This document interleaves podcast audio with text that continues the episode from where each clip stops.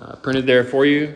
Old Testament reading, as uh, most of them, maybe even all of them are, especially in the morning service, uh, throughout Advent from uh, the book of Isaiah, and this will be our uh, sermon text. I'll draw some from Matthew 11, but our primary text will be Isaiah 47. Come down and sit in the dust, O virgin daughter of Babylon. Sit on the ground without a throne, O daughter of the Chaldeans. For you shall no more be called tender and delicate. Take the millstones and grind meal. Remove your veil. Take off the skirt. Uncover the thigh. Pass through the rivers. Your nakedness shall be uncovered. Yes, your shame will be seen. I will take vengeance, and I will not arbitrate with a man. As for our Redeemer, the Lord of hosts is his name, the Holy One of Israel. Sit in silence and go into darkness, O daughter of the Chaldeans, for you shall no longer be given, hold on, for you shall no longer be called the Lady of Kingdoms. I was angry with my people. I have profaned my inheritance and given them into your hand. You showed them no mercy. On the elderly, you laid your yoke very heavily. You said, I shall be a lady forever, so that you did not take these things to heart, nor remember the latter end of them. Therefore, hear this now, you who are given to pleasures, who dwell securely, who say in your heart, I am, and there is no one else besides me. I shall not sit as a widow, nor shall I know the loss of children. But these two things shall come to you in a moment, in one day the loss of children and widowhood. They shall come upon you in their fullness because of the multitude of your sorceries, for the great abundance of your enchantments. For you have trusted in your wickedness.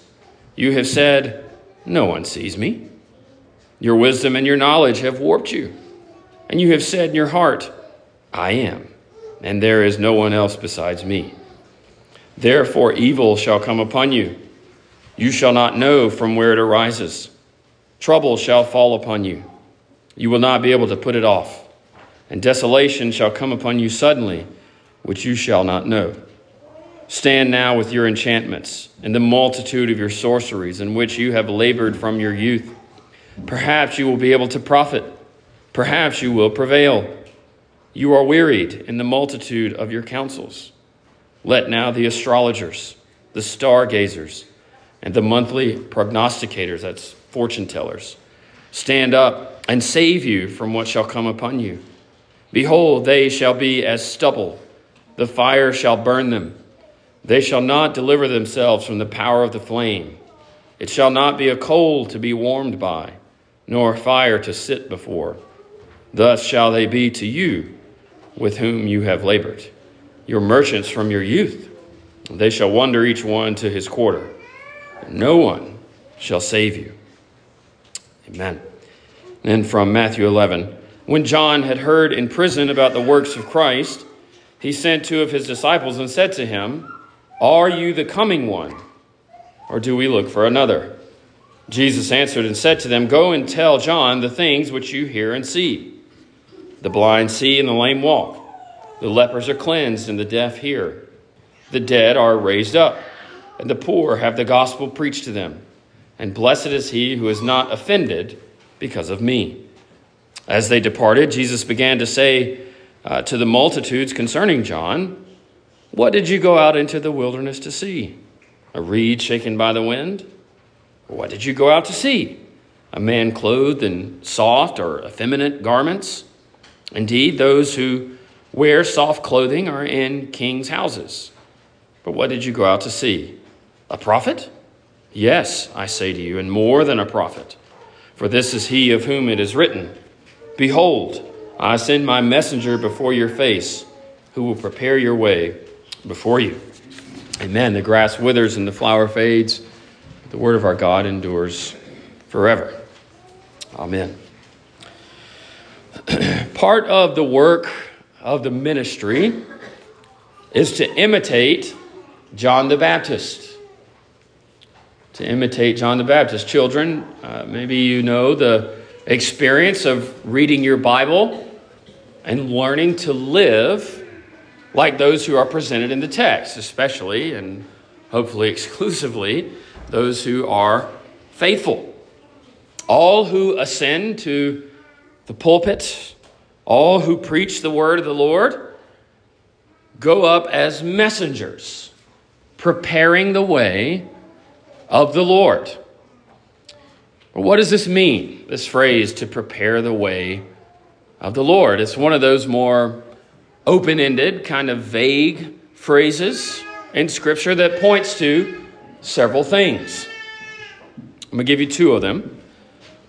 First, we could say that John the Baptist prepared the way for the Lord to walk during his earthly ministry. Children, do you know what a battering ram is? Maybe you've seen in movies or read in books about knocking down a door, right? Imagine a battering ram blowing through a giant wall so you could walk through it. John the Baptist, in some way, made room for Jesus like that. The one for whom there was no room in the inn had a prophet serve him named John to make room for him. Another way to consider it is that of making the way of Christ open or clear. Rather than thinking of it as a space uh, cleared for Christ, think of it as the people being prepared for Christ, being cleared out for Christ. He made the way to the Lord known. He made known what it is to come to the Lord in faith and to walk with Him. And this this latter one is going to be our focus this morning using Isaiah 47. We are, by God's grace, going to see that these two overarching things what it is to be prepared to walk with the Lord, and also what it is to be prepared to meet Him someday. So, walking with the Lord and preparing to meet him someday, either at our death or his return. And that is the purpose of Advent, to prepare us for the coming of Christ. But what is God doing in Isaiah 47? It's maybe a little confusing to figure out who he's talking to at certain points. But the overarching thing that God is doing in Isaiah 47 is he is taunting Babylon a nation, a nation that did not know him. Remember Babylon, children, the place where the book of Daniel is written. You have Nebuchadnezzar, you have Shadrach, Meshach, and Abednego refusing to bow down to that giant idol. That's the people that are being spoken of here. It was a place that the Lord had exiled his people. He had sent them there so that they would receive a very long and hopefully uh, instructive spanking, as it were. But it appears even in the text that the Lord wanted Babylon to notice their purpose. Maybe you uh, picked up on that at the beginning, where he brings out the fact that uh, they did not remember the latter end. You did not take these things to heart. You showed them no mercy. On the elderly, meaning the older folks and the people of God, they showed no mercy. Babylon was supposed to treat his people kindly and consider the point of which God sent uh, the old covenant people into exile there. I don't know how else to frame it other than God is desiring not just the repentance of Israel in their being exiled to Babylon, but also the repentance of Babylon to see to it that they would come to know and serve the Lord. That didn't happen. They laid a heavy yoke on Israel, it says, and showed them no mercy. But now, what Isaiah is saying to the people of God, to uh, Babylon as well, is that the Lord is going to judge Babylon for the way that they treated the Lord's people. Even though the Lord had sovereignly sent them into an exile in Babylon, he's moving them even further down the register of damnation from one degree of hell to another. Before this, and much more, the Lord, our Redeemer, Jehovah of hosts, the Holy One of Israel, is going to mock and judge them. That verse on about the, the fifth line there, where uh, the quotation ends, and then it says, As for our Redeemer, the Lord of hosts is his name, the Holy One of Israel. It's kind of like an interlude in the passage where God was talking through Isaiah to Babylon. This is what's going to happen to you. But then the faithful among the people of God saying, But our Redeemer, this is who he is. He is not uh, like your gods, but he is going to judge your gods. He mocks them at the beginning of the text when he calls them a virgin daughter, a daughter, a lady of the kingdoms. It's because they imagine themselves to be pure. They imagine themselves to be uh, greater than Israel, greater than the people of God, and greater than the God of Israel themselves. That's why you have those, those quotes in Isaiah 47 where it's almost like they're calling themselves, I am. No one sees. I am this. I am that. They imagine themselves to be pure, saying, No one sees. But the fact is, this is not just true for Babylon, but true for us. If the scale of being good is simply that which is seen by others, anybody can meet that scale. Anybody can be good on that scale. That's why they say no one sees. No one really knows. But the point is, God knows. This enemy, this oppressor and tempter of the covenant people, the church of old, is commanded by the God of Israel to come and sit down. Right? This worldly power, God says, sit down and sit here in the dust. Sit in silence and go into darkness. Well, I told you a moment ago that Isaiah 47 can be framed to help us walk with the Lord aright and be prepared to meet him. How is that the case? Well, there's two ways that I'm going to focus on for a moment. Two ways that Isaiah 47 helps us to walk with the Lord and be prepared to meet him. The first is we can walk with the Lord knowing that he sees everything.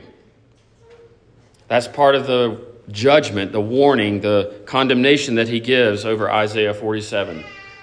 Now, for the faithful, that is both a fear and a comfort. A godly fear, the fear of the Lord, is the beginning of wisdom, that kind. But the fact that God sees all is only a fear or a terror to evil. It is an, an encouragement to those who are good that God sees them, but it's a warning to those who simply say, No one sees. God sees and won't forget. So that's the first thing. And then the second is meant to prepare us to walk with the Lord and ultimately meet Him because this shows that God is in control even of His enemies. I, I don't think we grasp this quite enough that Babylon is not a denomination. Babylon is a country. Babylon is a people as a whole. They're not a small people within a larger group. They are the Babylonians, and all that comprised uh, or all that made them up is being addressed here. This doesn't mean that everyone in Babylon was as wicked as Nebuchadnezzar was. It doesn't mean that. But it does mean that God judges nations as nations, He judges peoples as peoples. And I want to make this point because I'm going to kind of sidetrack for a moment and then come back to it. But in Isaiah 47, we need to know that God doesn't just see us and know us and in control of us, but God does that for all nations. He sees and is in control. And sometimes we can lose grasping, lose grasp of that. We can lose that fact. We don't know, as we ought, to recognize when things like Isaiah 47 is happening to other countries. You know the phrase, the, the men of Issachar. those who knew the times. We struggle with this. Sometimes we don't like it when pastors try to uh, preach on that fact, knowing the times. But we can be, quite frankly, tempted to think wrongly about nations that are under the judgment of God, and it leads us to do all kind of things. We can be tempted to befriend those who are more like Babylon and then warm ourselves by her fires. I'm going to get uh, pretty pointed here uh, for just a moment, but I think you'll see why it's the case. We forget the fact that God sees and God is in control of all things. We may be tempted to trust in the enemies of God and the enemies of his Christ, but we must not do so. There are many Hamans. Remember Haman preparing the gallows. There are many Hamans preparing places for the church to be killed upon that will ultimately prove to serve their own condemnation. This happens because Satan cloaks himself as an angel of light. We don't recognize Haman's initially. We're disabled from knowing what time it is, from knowing what is really happening. How often do we say the phrase, like, if I knew now, if I knew then what I know now? That's kind of the idea I'm addressing. It can cause us this inability to discern other nations being under God's judgment. It can cause us to trust or find comfort in an enemy of the Lord. Think about how the people of God responded when He brought them out of Egypt. Can we go back? I like their comforts better. You may be tempted to think that the Lord will not discipline you and give you over to your own type of exile as he did the people of old. There are many people. We're all tempted towards this idea of reading the warning passages of Scripture and just kind of chuckling about it. I would never do that. Look what they got. They got what they deserved. They did. But the prideful heart that comes to these passages to wag a finger is missing the point. God is teaching a lesson for his people to learn here. The Lord and his warnings come to us because we've been lulled to sleep by our comforts and our blindness. If God is in control of Babylon, he's in control of everybody. Don't imagine that he's not in control now. He can use those foreign powers, those crude and awful enemies, just as much today to discipline and punish his own, so that they'll return to him as he has in his past. And having returned, his people are made ready to meet with him and to worship him. We have to be men of the times, men of Issachar, who can look and discern what is going on. We are sadly in an age where the church has been duped by her enemies, not able to even see the judgment of God upon either our enemy or upon ourselves. What is an example of this today? An example of a world power or a, a people that the church is tempted to trust in or to not think that God is using to discipline his church. The first group is the nation known as Israel. Listen to me here. Of late, so called Christians in the West, and I say over the last hundred years or so, so called Christians of the West have been yoked to the Jews through false teaching like dispensationalism. This has affected the church and it has affected the nation, leading to an abundance of money to our own crippling being sent to them by not just the state, but by the church. Even though John calls those who deny that Jesus Christ has come into the flesh, he calls them the name of Antichrist. Only the enemy of God could weave a web like that. Another is the religion of Islam. They are a frequent scourge to Christianity throughout history and it's no different today. But the Lord is in control of them. And you must believe that He can and does use them to punish and purify His church. Muslims have made it widely known that they believe America serves Satan. Now, step back for a minute and tell me that's not the case. Maybe you saw the news in Iowa this past week. The Capitol building in Iowa, the Church of Satan was allowed to set up a statue, a goat, whatever, a satanic statue. A Christian gentleman from the state of Mississippi goes and tears it down. Did you see what happened to him? He was arrested. The man who destroyed an idol of the supreme enemy of the Lord Jesus and his people, the accuser of the brethren, he was arrested. Not the officials who permitted it to be set up, not the Satanists who assembled it, the man who was seeking to honor Christ. This is in Iowa, not California. You tell me whom it is more likely that we served. Our enemies have a better understanding. Our historical and avowed enemy, the Muslims, understand what is going on better than the leadership of our country and better than many so called Christians. Why are these things worthy of addressing? Because the church of the Lord Jesus in the West is, by and large, afraid of these groups. I have one more to mention in just a moment. The enemy is behind all three of them. They're not the only three, but they are three that we are tempted to view the way the church of Babylon, or the way the church of old would have viewed Babylon. They forgot that Babylon was being disciplined by the Lord. They began to be like Babylon because they did not understand the times, just as Babylon did not understand the times. Therefore, when the Lord visited with his judgment, they, like Babylon, had their nakedness uncovered and their shame was shown.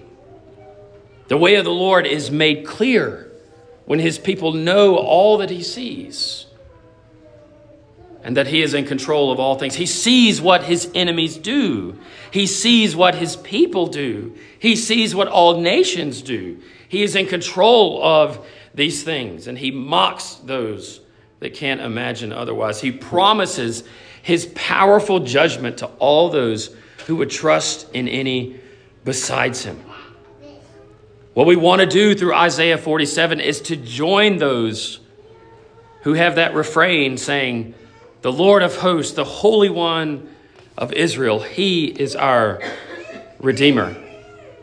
Now, in Isaiah 47, when it says the Holy One of Israel, you must understand Israel and the way that Paul speaks of Israel in the book of Romans, the Israel of God is no longer limited to one place.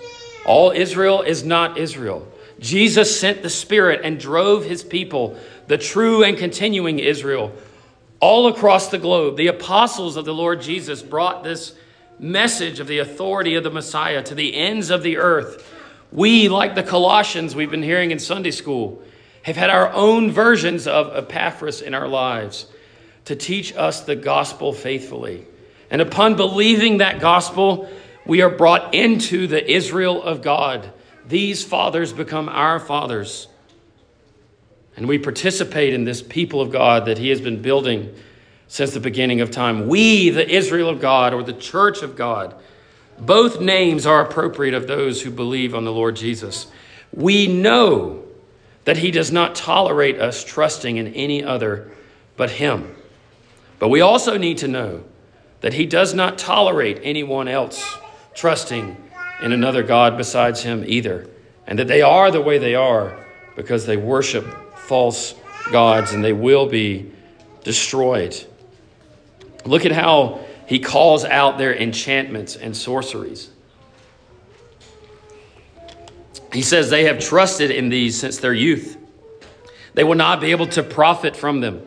Those things will be laid waste before the Lord, he says. Nothing will prevail against him. Notice he does not tell them these things are not real. Hmm. He makes it clear that they are, but that they are weaker than and ultimately no match for him.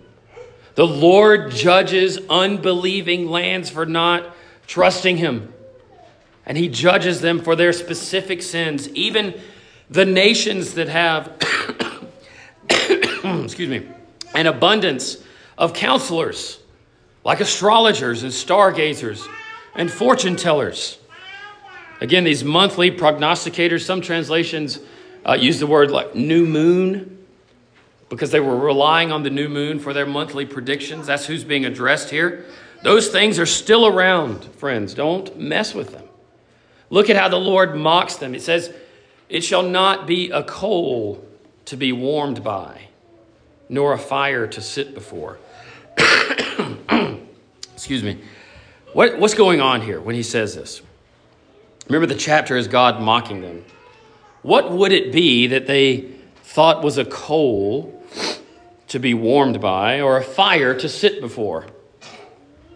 It would be the results of the judgment, right? Because when God judges, the scriptures often use the imagery of fire, right?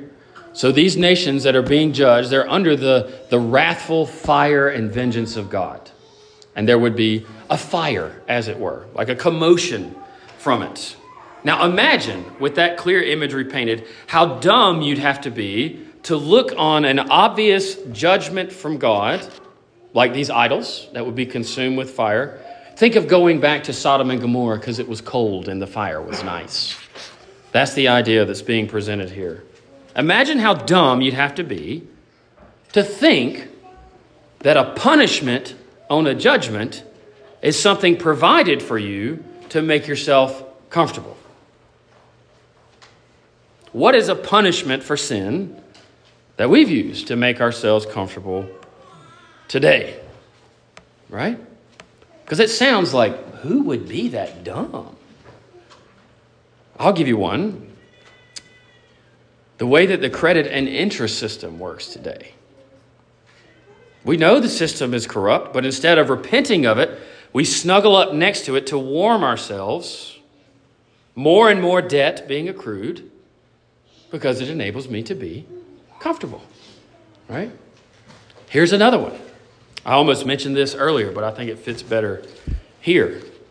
Is the uh, curse and scourge that egalitarianism and feminism are to our country. Now, egalitarianism means that all people and all, basically all things, is where they really want to drive it. All things are equal, that nothing really matters. There are no distinctions. And feminism, what may have started as an assertion that men and women are equal, has become women are superior to men. The way the church uses these teachings, and it is horrific. Men support the error just as much as women. The way the state uses this teaching is horrific. We've been sold over to it in the name of being nice. Now, if you don't think it's rampant, one of my favorite examples to use, and you might say that's unfair once I give this example, but I've been a Christian my whole life. I've heard lots of Mother's Day sermons and Father's Day sermons. They always go just like this We need to support our mothers, and dads, you need to step it up. That's it. That's the only flavor you get, right? Now, women do need to be supported. Fathers do need to step it up. But women also need to step up. And fathers need to be supported. Why do you think that imbalance is there? Because we believe the lie, not seeing it as a judgment, God says in Isaiah chapter 3 when women and children are your leaders, you are under God's judgment. Again, these things are worthy of addressing because they are perennial issues in the church. The fruits of these things, we simply sit right by them and say, ah, this feels nice. An example of this, right? why do you think we can't afford things anymore on one income? one income. It's not just because they raise the rates. They're doing that to bring mothers out of the home. Things are more expensive. So the women will have to go into the workforce, and then who's left with your children? Right? It's not that, oh, things are just more expensive. I need a higher paying job. No, we need a less corrupt leadership, less corrupt market. We have to understand these things. You don't combat them by playing the game with them. You see the error and respond accordingly. You see Babylon going up in flames. Don't go sit next to the fire and say, This is nice. I can have two incomes. I can have more stuff now. That's not the point. You're missing it. You're being duped. Because we, we have to be careful. We're not so smart that we automatically discern what the fires of judgment are for. Remember what Peter did when he denied the Lord? He went and sat by a fire. This feels good. Probably cold in Jerusalem that night. Sometimes we can even be duped into thinking that these things are meant to keep us warm. But God is exposing Babylon so that Israel will see, we, the true Israel of God. And He tells them, this is a warning to them, a warning to us. They cannot really be ready for the hammer when it falls if this is how they live. Think about it. The Lord says, Desolation shall come upon you suddenly, which you shall not know. The Babylonians would have no excuse. God is warning them that no one will save them because only He can. Remember, He basically wished that they would trust Him and understood the times, but here He gives this certainty. Based on the way you're going, you won't be ready for it. You won't find a Savior where you're looking. You're being judged for mistreating my people. You're being judged for not trusting me. Now, we have to see that God is not being a meanie shaking his fist from heaven when he does these things. He's being gracious. He's telling them the train is coming and they need to get off the tracks. Is it cruel for you to tell someone a train is coming if it's about to run them over? God is warning them. The offer always stood for them to put their trust in Him. There were always strangers in the land who desired to serve the Lord. Remember that earlier in the book of Exodus and such? When they went up from Egypt, the, the text records for us that a mixed multitude went up with them. Children, imagine that image. They're going out and passing through the Red Sea, and some Egyptians are coming in behind them. Hold on, wait for me. Me too. I'm going with you. Your God's way better than mine, right? I want to serve him. That's the idea. Israel was to be a light to the nations. The offer was there, but Babylon was not the object of God's love, and they did not get as many warnings. And since We count God as gracious for warning Babylon, warning these foreign nations just a few times.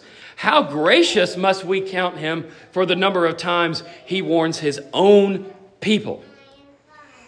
Now, if you wanted to lay out a, a percentage sheet, right? 100% of all the warnings in the Bible, maybe 2% are to people outside of the covenant. The other 98 is to people inside the covenant, warning the people of God.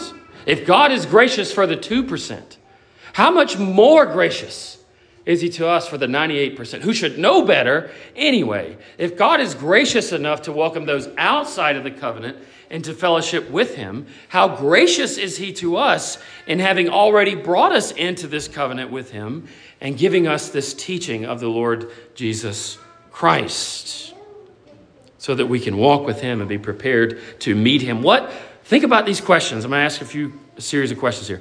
What leads someone in a land that has experienced the blessing of Christianity like ours what leads someone to live as a Babylonian? What leads somebody to do that? To think God doesn't really see. That judgment over there, that's nice. I can benefit from this judgment here. What leads someone to think like that? I would argue that the, the, the answer, one of the answers we could give, is found in Matthew 11, one of the verses that we read. It's the last thing that Jesus says before those friends of John go away. He says, Blessed is he who is not offended because of me. So, why does someone think like a Babylonian? Well, they're offended because of Christ. Someone who knows Christianity, I mean, we can all say that about us and people that we know and love in this area. They're offended because of Christ. Maybe we're tempted to be offended because of Christ. I'll give you examples of not specifics, but how that heart can creep into us. This is not the same thing as being offended by Christ, though that is an issue as well. Being offended because of Christ is quite a thought. Because you can only be offended because of Christ if you already have some relation to Him. Like when you settle for a general service of some God, sitting in churches, these types of people, they fill our churches, they lead the people of this land. They, uh, the, uh, think about the guy Ramaswamy, right? The Hindu. He literally believes that all our gods are the same. Right? We all serve God. Look up a picture of a Hindu god. I don't serve that joker. Right? But it's not just him. They lead our country, they sit in our churches, we sadly vote for them. They sit at our dinner tables. These people that have this generic concept of God is because they're offended because of Jesus Christ. Maybe some sit here today, and what counts them as one outside of Christ is they are offended because of Him. His teachings are made known. They don't really have the boldness to say they're not a Christian, but their lives look nothing different than a few verses ripped out of the meaning that God intended for them the bumper sticker Christians, the coffee cup Christians. We as a church are always in danger of being offended because of Christ, not realizing that if we are offended because of Him, we are not ready to meet Him.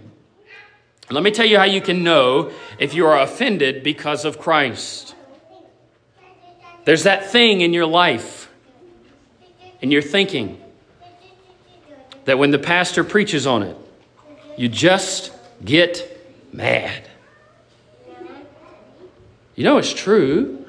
Not just this pastor, anybody.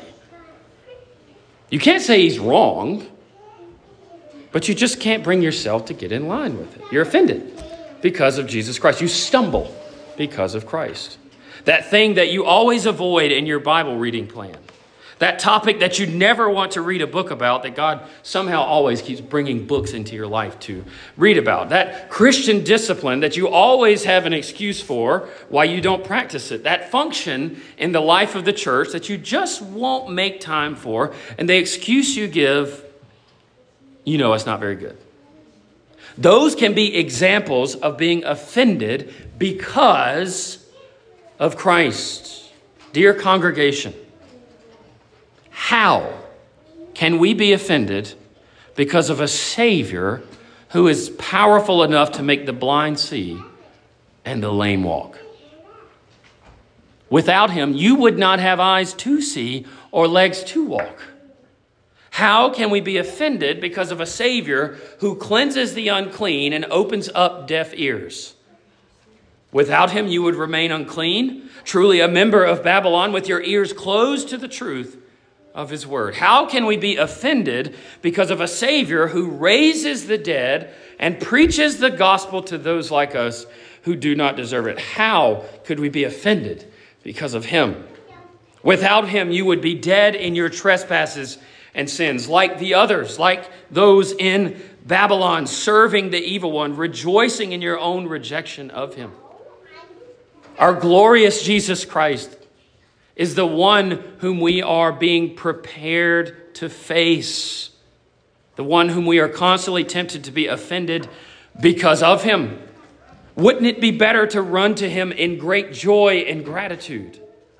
Wouldn't it be better to live in line with the fact that he is the only one who can die for sin? Wouldn't it be better to hear his word and receive it in love, knowing that he is lovingly preparing you for his coming. You see, Advent is a time to remember the point of the message. It is to make you ready. Are you trusting Him and Him only? Does the fact that He sees all have any bearing on your daily life? Dear Christians, young and old, the Lord is in control of all things. He works everything into your life, through it up one side and down the other, so that you might properly walk with Him. There's a sense in the scriptures that God gives that He is pleading with His people. How loving does the creator of all things and God of the universe have to be? How patient does he have to be to plead with sinners? Paul says, I plead with you on behalf of Christ. Be reconciled to God. He is constructing everything so that you would just see him and know. He's that same holy God that knows all things and is control of all things but he loves his people and is trying to make us walk properly with him. He is sanctifying us, but he's working to make us ready to meet the Son, the Lord Jesus, when he comes again. Think about it.